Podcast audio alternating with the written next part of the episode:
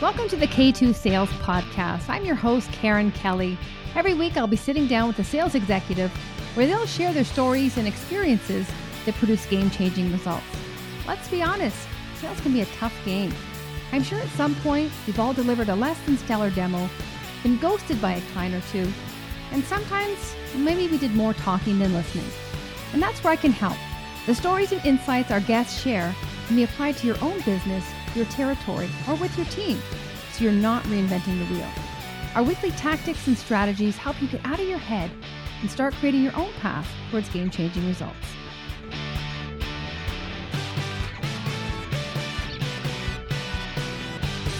So when you think about, you know, prospecting and you think about the challenges we face as salespeople, you know, you first maybe want to take a step back and look at lead generation and prospecting as two different entities. And, and Dan, you know, what are your thoughts initially on perhaps who owns these different activities when it comes to maybe sales or marketing? you have to think about it in terms of skill sets and a lot of the times with sales it's been sort people will just say we need to hire for sales or we need more sales help or whatever and they're sort of combining like five different skill sets into just one hat which doesn't make a lot of sense because if you think about the skills that go into getting somebody to agree to talk and de-risking a conversation with a skeptical decision maker you're looking at you know a lot of systems thinking and operations you're looking at hustle you're looking at creativity and strategy, um, i.e., figuring out who you're going to contact, how, how you're going to contact them in a way that's tasteful, and then getting them to agree to speak to you. So I think the the short answer is in terms of who owns it, it's really um, who has the time and expertise. And if you're in a small team, if it's your your solopreneur, you have like one salesperson, you're going to have to kind of divide up your day into different hats, you know, based on the task. Yeah, and when you when you describe those traits, it almost makes me think uh, maybe we're asking too much uh, out of salespeople. yeah, I mean, m- most are even even in really big organizations. I think we see a lot of uh, you know companies handling this the wrong way, where they'll be like, "Well, great, I'm going to hire." Like we've never. Ha- it'll be a situation, you know, where somebody has built the business on referrals and they're an owner, and they're like, "I don't want to do this anymore. I want to hire for sales." And then they'll hire that that really good salesperson who probably interviews incredibly well and they're closing deals all the time. Uh, and then they send them off out into the cold. And then six months later, we talk to the owner. They're like, "Yeah, that person didn't work out. Um, they just they sucked." And I'm like, "Really? Did they? Or did you did you not support them? You know, did you not give them enough of a foundation? Do you not do you have training? And all those things don't exist because the company is usually built on on things that the owner can only do. Yeah, I think I think that's important to note that even if you are a solopreneur or a small team, that just that thinking in that way that you know that my role as a marketer is this, and this is the the, the stage where I can come in and add value.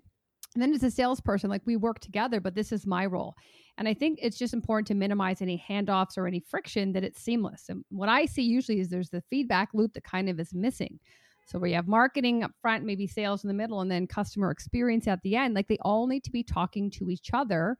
Um, but they all need to have a consistent message as well. So that they're all, you know, educating the customer uh, under one kind of true north message our, our whole thinking is okay like in a perfect world if you have you know a lot of resources and you can be investing in in everything you know inbound outbound etc great. But the reality is you know most of us are, are have finite resources. And if you're selling something that's not for mass consumption like you have a quote unquote high ticket offer and it's maybe a b2b service like agencies you work a lot with agencies or you know a complex piece of software or something like that it stands to reason that your your tam your total addressable market is relatively small. Like what you're doing is not for mass consumption. Yet what we tend to see is that there's so much encouragement to use marketing tactics that are built for mass consumption, right? As opposed to this idea where it's like, well, the sort of people you need to talk to to grow your business, the the, the path to getting to them is probably not as high as you think it is. It doesn't make it easy, and of course, that's that's a, something we will talk a lot about. Um, but why not build that relationship with them today instead of tomorrow? And I think we see a lot of just um, you know, like gar- like like uh, cranial garbage, let's say about what it takes to do that. Like, oh, if we do it wrong, or are they never going to speak to us again, or we burn forever? We've got to get all our ducks in a row first. We've got to build out the case studies. We've got to do this, that, and the third. Okay, I want to I want to pull some things apart there. So de-risking the conversation is huge, but just what you said about you know mass when you think about a niche or a, a, product that's not really scalable, but they're trying to, what what are ways then if you have this niche um, service base where you said you deal with agencies and, and there's not for mass production, but they're trying to get it out there and they're trying to scale it. What would you suggest are good ways to do that? We are really into the idea of of doing outreach in order to get appointments with with people in, in the companies that, that our clients have identified. So that that's what we know the most about. I think the inbound side of it is really great too and i'm not saying that inbound is bad or that there's like one silver bullet for everything. I think though that what's taken for granted is kind of like what's the 80 20 right? What's that pareto distribution of the thing that's going to get you uh, income. And the thing that that's to get income, you have to get appointments because people aren't just going to buy from clicking if you sell a complex service, obviously. And to get appointments, what's the quickest way to get appointments? To de-risk a conversation, what's the quickest way to de-risk a conversation? Uh, in our in our experience, it's it's using relationships and the commonalities you already share with the people that you're going after. So so that that's really what what we like and what what we found to work really well is finding a way to systematize outreach as opposed to trying to do um, lots of inbound marketing all over the place that is unlikely to sort of get the, the, the rarefied group of people you're going after. Okay, so I love what you said systematized because it is a system, right? It's a, it's a network of many many different parts that, that have to work together. Um, so, what would you say, Dan, when you talk about outreach? What what are those who are doing it well? What what are they doing?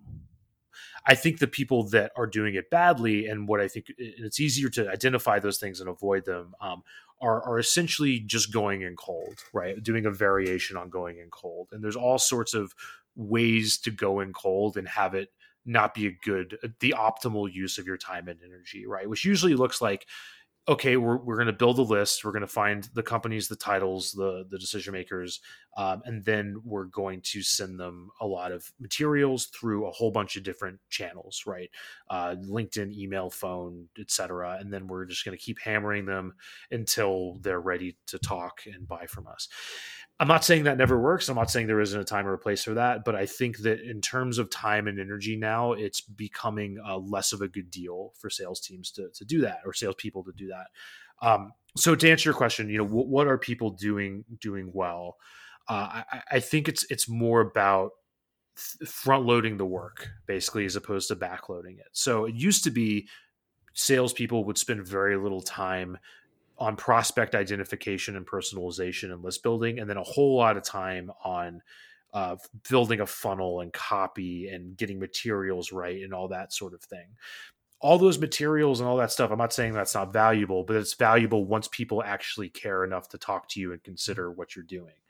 Um, and the the hump, the hill you have to get over to get people to actually listen to you is a lot higher than it used to be because of straight up competition, you know, in a global economy and technology and so on, and also just competition for attention writ large and all the things that are, you know, pulling at all of us. If you just check your inbox, you you know what I'm talking about. So it, there's there's ways there's different ways to do this. Like when you hear the word personalization, um, it's one of those buzzwords that can mean absolutely anything. And if I hear 10 people use it, I get 10 different definitions of personalization.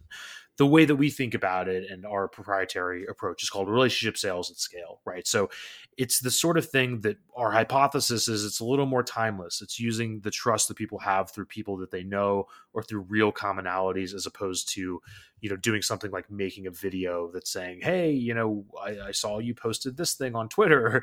Uh, and again i'm not disparaging anybody. I'm not saying that never works but it's less compelling than the relationships and the commonalities that are kind of the groundwork for all of us um, so is it safe to say it's kind of like a venn diagram where those three that sweet spot and and would that sweet spot be identified by a referral by by by not yourself or by someone else or both yeah, good question. So the short answer is that's exactly what it is. It's a Venn diagram overall. If you think about the prospects that you want to target, you know, that are a good fit for your business, uh, and then the people, who, you know, outside of that who share commonalities with you, um, that that are, are, are innate, and then it's the the group in the middle, right?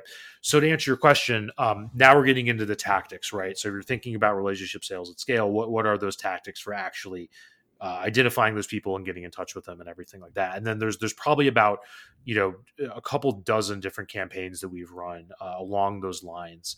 So so for example, yes, one of them um, that we use a lot of the time could be referrals and I think oh, this isn't revolutionary, of course. Like most of our clients, when they've built their businesses, have you know kind of haphazardly worked the Rolodexes or gotten a referral here or asked for a referral there. The problem is very few of them have done it in a very focused uh, systematic way. So for example to get to get really tangible like one thing we often do is we'll we'll be like okay we're going account based. We have this list of accounts over here might be several thousand that we want to do business with. And we say to our client okay export a list of your connections. It can be over linkedin or email or whatever um, and let us know everyone you'd feel comfortable having a conversation with to get referred uh, and for some people it's a dozen other people it's a hundred whatever and these are all people that are pre-approved. From there what we do is we then map those people's connections into those accounts and, and into a certain you know a strata of decision makers within those accounts. And then we do a campaign to those pre-approved contacts that says hey can we connect? I'm working on some bd initiatives. Our clients get on the phone with the knowledge of the specific people they're going after that their friends are connected to hey i saw you know bob who's the cmo of this giant company. Would you feel comfortable making an intro? And then uh, probably about half of the people will say yeah like now that you know you're specific about it and you're asking for help you're being honest and upfront um, and i know you i am i'm willing to help um, which is great. It does create a little more work than your average like cold outreach campaign but it's essentially batching up you know years worth of networking and referrals in, over the, over the course of one campaign that might last a few weeks or a month or whatever. So that's kind of kind of how we like to think about it and that sort of stuff in, in, in my you know in my experience is timeless. So when you bring them together is it is it based on their degree of connect, connection? Based on the people that are doing it based on what the way they feel about that relationship already right? So it's all it's all based on that the connection they already have according to the person that's doing the outreach. So this isn't like an algorithm or anything impersonal like that. The hard thing is just being able to keep up with the scale, and that's the thing that that we do differently through blah blah blah secret sauce and all that stuff. But I think that even if you know people listening never never hire us, um, philosophically, I think it's a much high, better way to to do outreach is is thinking about the sorts of people that are already likely to talk to you. And there's a lot more examples of campaigns I can get into. So for those people, Dan, who are just saying, look, I want to start small. I want to get a small list of maybe, I don't know, 20 people, and I'm looking for commonalities. So what, what kind of commonalities would you suggest they look for? Yeah, there's there's a lot of them. Um, one, let's say you know a lot a lot of uh, people are going to events. Maybe, maybe, this year's been a little weirder, but maybe you went to an event before everything happened, uh, and and there's you know a, a, bunch of people that you met there. Um, thinking about reconnecting with them or or building a list of exhibitors you know that, that exhibited at the trade show and referencing that referencing a specific thing that happened at that event uh, is going to make an email that's very hard for somebody to ignore. Even if and granted you're going for a percentage. Let's like let's get back to you know to, to earth here you're not looking for everybody to agree to talk to you but a much higher percentage of people will agree to talk to you you know if you were for example to say hey we attended acme event last year. I remember you exhibited. I really like this talk about this thing. And now what's happening is yes you're doing more work at the front end because you're going to have to go find those companies and those people but you're you're also getting that scale because maybe you're doing a campaign where you're contacting around a thousand people um, and then from there getting you know a big handful of meetings out of it. So so that's that's one way to think of it. Another is um, that that we have done a lot of is finding. Uh, you know examples of, of accounts that people have uh, that you have experience in so let's say you have a really great experience working with a particular account well there's all sorts of people that might have worked with that account that have now moved on to other companies that you could do business with identifying those people and saying, "Hey, we've done so much business with Acme. You've had such a great experience working with them. It looks like you're in this space now. That's really cool. We've done a lot of work in that space. That you know, I think it makes sense for us to to connect casually. Um, that again is creating that effect of wow, this person's done their research. It's hard for me to ignore this email, regardless of whether I'm ready to talk right now. It's hard for me to ignore. And yes, a much greater percentage of people are going to be willing to speak. So those are just a few examples. So what I'm hearing is, you know, you're rewarding those who have actually put in the effort and done some homework and, and actually show that in their outreach. Exactly. But at the same time, it's kind of a fine line, right? Because you have to balance that personalization with scale. Because if you are just doing, you know, custom love letters or something, and, and you, are only going to be able to get out a few in a day. And guess what happens when you get busy? You're not going to get out any, right? So there there is a numbers game dynamic that's still at play. I just think the numbers have changed. Where the cold outreach spaghetti at the wall thing doesn't work anymore and now the numbers are, are getting smaller for context depending on the campaign very t- contextual blah blah blah we're probably contacting between about 50 and 200 people per business day um, on behalf of our clients and for some people that might those might sound like ginormous numbers for other people those might sound tiny it really just it really just depends um, but but that's kind of how we're thinking about it so, what would you say to the people, uh, Dan, who say, "I don't, I don't believe at personalization at scale because it loses that personalization and that uniqueness." So, like that example, the Acme event. If you're sending out a mass email of a thousand people, how do you get that feeling and that connection with somebody uh, when there's a thousand other people receiving the same message? You have to find scale and you have to find personalization. Those things are not negotiable. Um, it's the same thing with marketing. You're not marketing to one person. You're always it's always one to many. Sales is is is the same the same idea. So uh, it's finding the sorts of things that are at least relatively timeless and hard to ignore. So connections between people, you know, referencing people that you know that they know. I don't mean fake connections. I don't mean the million people on LinkedIn that you're connected to that you don't know. I mean actually referencing people that you know and have have an emotional connection to um, is going to make that that thing that's hard to ignore and that you know I don't think is going to get old tomorrow. So that that's kind of how we're thinking about it. But there's not one way, and of course it's something that we're always iterating on and, and so on. Yeah, and that's where the creativity comes in, and hopefully the fun as well with coming up with these things think about it like I, I, guess it's about managing your expectations knowing that you know what what is the response rate i'm looking for. But when you think about any kind of experience everyone is going to we're all looking the same thing. We're all going to have a different it's going to have different meaning. It's going to elicit different motions based on past experience or what we're bringing to the table. So it's almost yeah. like uh, if it resonates with you, then then I know, like it's almost a bit of a qualification, saying that I know that you are part of my ICP, you know, because of this. And then and then let me ask you this: then after that, do you kind of start zooming in and adding more? Per, do you group that group, kind of the first one that you that you got a response from, and in your cadence, do you adjust your? Are they pre-built, or do you kind of refine your message based on who who responded? to ensure that you're drawing yeah. them in on you know that kind of grouping them on that same emotion or what allowed them to come closer to you or how, what's your process there yeah, no, it's, it's a really good good question. So I, I, think that that's that's where you have to be aware of over automation, right? And and once somebody responds, um, that's where the the automation goes off, and it truly does become one to one, because that's where you know, assuming you've contacted somebody that's generally a fit and they've sent you a response that's at least lukewarm you know tell me more let's talk contact me in a week i have a question about this thing etc um, that's where it's really worth your time to go one to one and answer answer that question in person and that's where i think a lot of companies will go wrong and um, and, and over automate. And I think sometimes the cost of automation, once you have that relationship, and relationship it doesn't have to mean that you're married to the person it can mean that they've responded to you and you've had an email exchange. Um, that's that's where you know you you can tank it by over automating. So i think sometimes like you know we've all encountered this before where the, a lot of it's sort of about transparency. I think that, that if you're sending something um, you know that's that's one to many after you've already had the particulars of a conversation that's where it, it, you're getting diminishing returns basically. Yeah I would agree with that. I think it's, you know, you you weed them out, you kind of funnel them down first, and then you got to turn the automation off a little bit because it's done its job. It's filtered those who have uh, responded, it's elicited emotion. But then to take it deeper, and I feel that's the beginning of a relationship when you start because you know the the little one one liners and the nuances you're going to have and uncover in the different exchanges are going to be unique to that person. So why do you think, uh, Dan, that people keep that they over automate? Is it a laziness thing? Is it they don't know? Like, why do keep people keep the bot kind of mentality going when we now have to transfer, you know, transition to one to one to one? yeah and again like i'm it's the right amount of automation but automation is all something that kind of like has to flow from the strategy and and uh, what's meaningful and and those sorts of things. So I think it's a lot of the times the automation just becomes kind of like a deferral.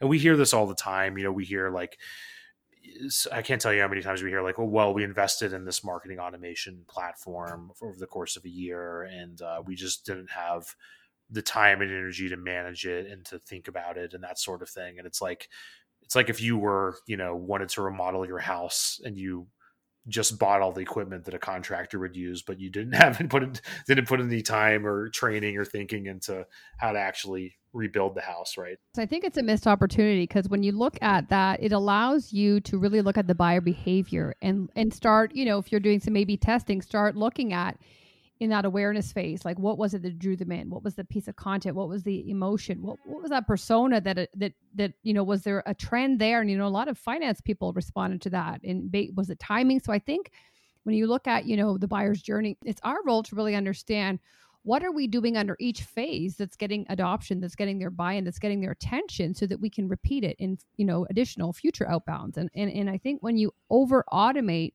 you lose that. And that's that's the gold nuggets. That's showing you how they're coming to you, why when where everything. And you're just kind of saying ah, we don't really need that information. And i would say that's why a lot of people you know when you say they're either doing really well or, or they're failing and you ask them why they have no idea because they're so far removed from their buyer that's that's definitely true, and, and and I also think the thing that makes it harder, like in the B two B space, is the numbers are always going to be smaller, right? I think a lot of the times we have mass marketers telling us how to do things, and they're not always wrong, but we have to just tolerate a higher level of ambiguity, right? Because if you have if your total addressable market is like whatever ten thousand companies or, or fewer, you're never going to have the sort of numbers that tell you definitively whether something worked or it didn't. You have to just kind of like do, do the best you can to identify what worked and keep going with it. You know, sometimes you just have to deal with question marks.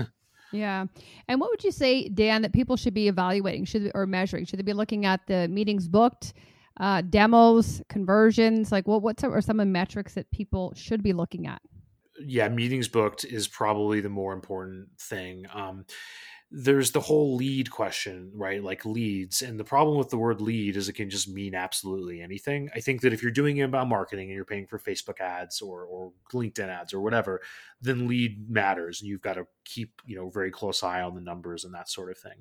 I think in terms of doing outreach, it really it really is about appointment rate and then the relevance of those appointments. Um, I think where people go wrong is they they either they they make it too vague, right? And they they make things based on qualitative assessments, right? Well, this this lead was good because they seemed really ready and they were like committed and this lead was not because they were mean to me or or whatever as opposed to the things that are falsifiable okay you've made this list of companies great um, and you've made you know uh, a cohort of acceptable titles or or whoever from there like hold yourself accountable you got on this many appointments um, how many of them were willing to commit to a proposal call with all their decision makers. Um, that's going to be you can't let yourself off the hook for that. That's a number that's a yes or no binary. Then how many of them signed a contract and bought from you? so like keeping the numbers very simple like that, uh, I think is is a better way to do it. And how do you how do you gauge that? Is that you know sales leadership that really needs to say, look, this is objective data, is it they have lack of pipeline? Is are they using hope as a strategy? Like why why is there so much gray area? You know, in a big organization, it could mean people trying to be less accountable or let themselves off the hook or whatever. But I, I think a lot of the times what happens is there's just not enough um, there's not enough time and and consistency and motivation for people the, the, people are focusing on sales i think it's a mindset issue what we see a lot is they're thinking of like sales as something that happens when they have the time and when it's convenient as opposed to something that has to be going on all the time. You know like like for better or worse there's this kind of embedded growth obligation in, in business and i think that because uh, because if you're not growing then your competition is and then sooner or later that's going to catch up to you. So that doesn't mean you have to like work a billion hours a week maybe you're selling the company or hiring people to do things or you have a waiting list for clients or you have other offers or whatever you know there's there's a lot of ways to deal with that but sales isn't something that gets to be turned on or off so i think to answer your question when there is that sort of ambiguity, you know, it's because people are trying to be like, well, basically people kind of like letting themselves off the hook, I guess. and, and it sounds like, you know, they're really not willing to play the long game and take that consultative approach. And um, sometimes what I see is depending, again, this is how they're incented as well, is, you know, they have this shiny penny syndrome. And it's like, just hang on a minute here because you can go deep, wide, and high in this account versus they just want to jump to the new one. And it's like, finish this one off, like take it through the journey otherwise you're starting stopping so much and i just think it's it's it also shows lack of strategy and lack of process yeah and sort of like lack of thinking about the usefulness or you know that, that a value prop provides. I mean i think what we see a lot of the time and we we do again we do a lot of work in the, the marketing advertising world is we hear a lot of well we don't want to get pigeonholed. We don't want to be stuck in one industry because then you know our team will, will won't have fresh enough work. And it, it's sort of it, it's just a little bit self-centered because it's like well you're not thinking about like where you can be useful in a market. And i'm not saying that everyone has to niche or niching is the only way. There's other ways to specialize you know it could be that you do something that's really different or better and you have a few verticals that are kind of similar to each other that can benefit from that. But I, I think a lot of it's just like not asking the hard questions about like what's you know what are you actually doing? Like what's the pain you're relieving and where, where's the usefulness? What are your thoughts on the those who say the niches are in the riches?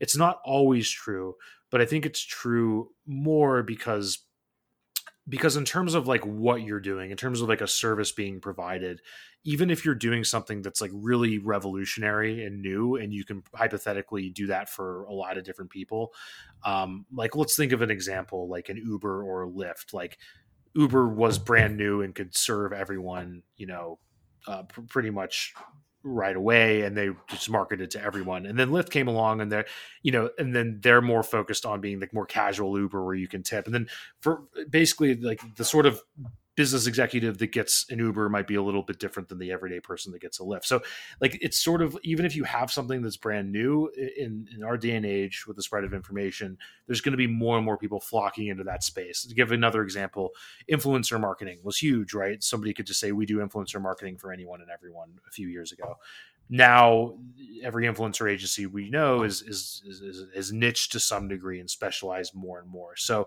I, I think that it, it's it's not the only way to do things, but I think that that becomes a pretty good model you know where if you can find if you can find a niche um, it's you're going to have a higher probability of success but it's not the only way Mm-hmm. Oh, definitely.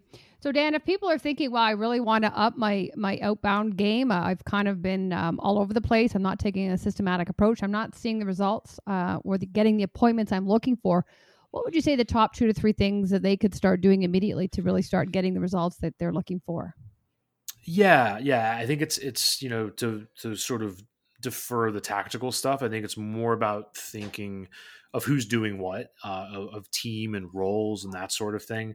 Um, are you in a position where you can hire, where you can get fulfillment and client work off your plate? If if so, then do that first. Um, you know, if you're in an ownership position, because it's going to be hard to just hire somebody else to do sales for you. Um, so that's kind of the first the first order of business.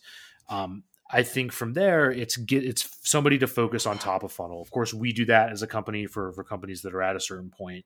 Um, or, or, if not a company like ours, then maybe you're you're doing that yourself or hiring somebody to focus on top of funnel and getting appointments. Um, and then you're the one that's building out this value prop and taking those appointments and, and fine tuning a sales process and fine tuning a system for getting prospects in and all that sort of thing. Um, from there, once you have that nailed, then that's when you're thinking about that that full stack closer role. And for people good, I mean, the, you're you're not going to be able to skimp on that role, in my experience, and we've tried it. that's probably a, a six figure role ish, you know, depending on your situation. Mm-hmm. So that's the first thing is really like who's doing what, who's investing brain power and time and energy. Um, from there, then we get to the tactics, right? And for, for getting those doors open with with skeptical people. And in our experience, and there, there are you know different contexts. I think if you're selling to pizza places and mom and pop restaurants or something, it might be a little bit different. But selling into you know well established companies for quote unquote big ticket offers, um, relationships, uh, relationship sales at scale, I think is a really good way to do it, and de-risking a conversation based on those like strong commonalities you already have. Yeah. Mm-hmm. Okay, thanks so much. I, I love the idea of de-risking because I think everyone's back is up, and when you hear sales and salesperson, that in itself needs de-risking these days. Um, so, mm-hmm. eh, Dan, if people want to learn a little bit more about yourself and a sales schema, where where is the best way that they can find you?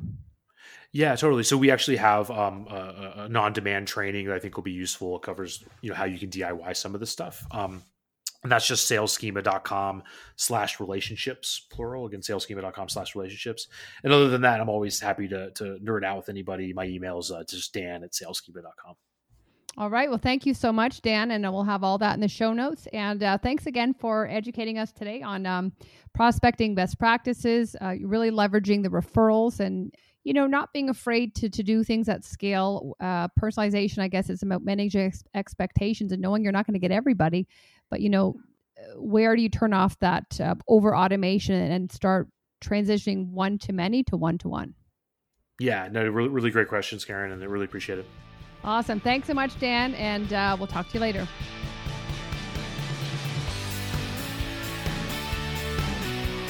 Thank you for tuning in to the K2 Sales Podcast.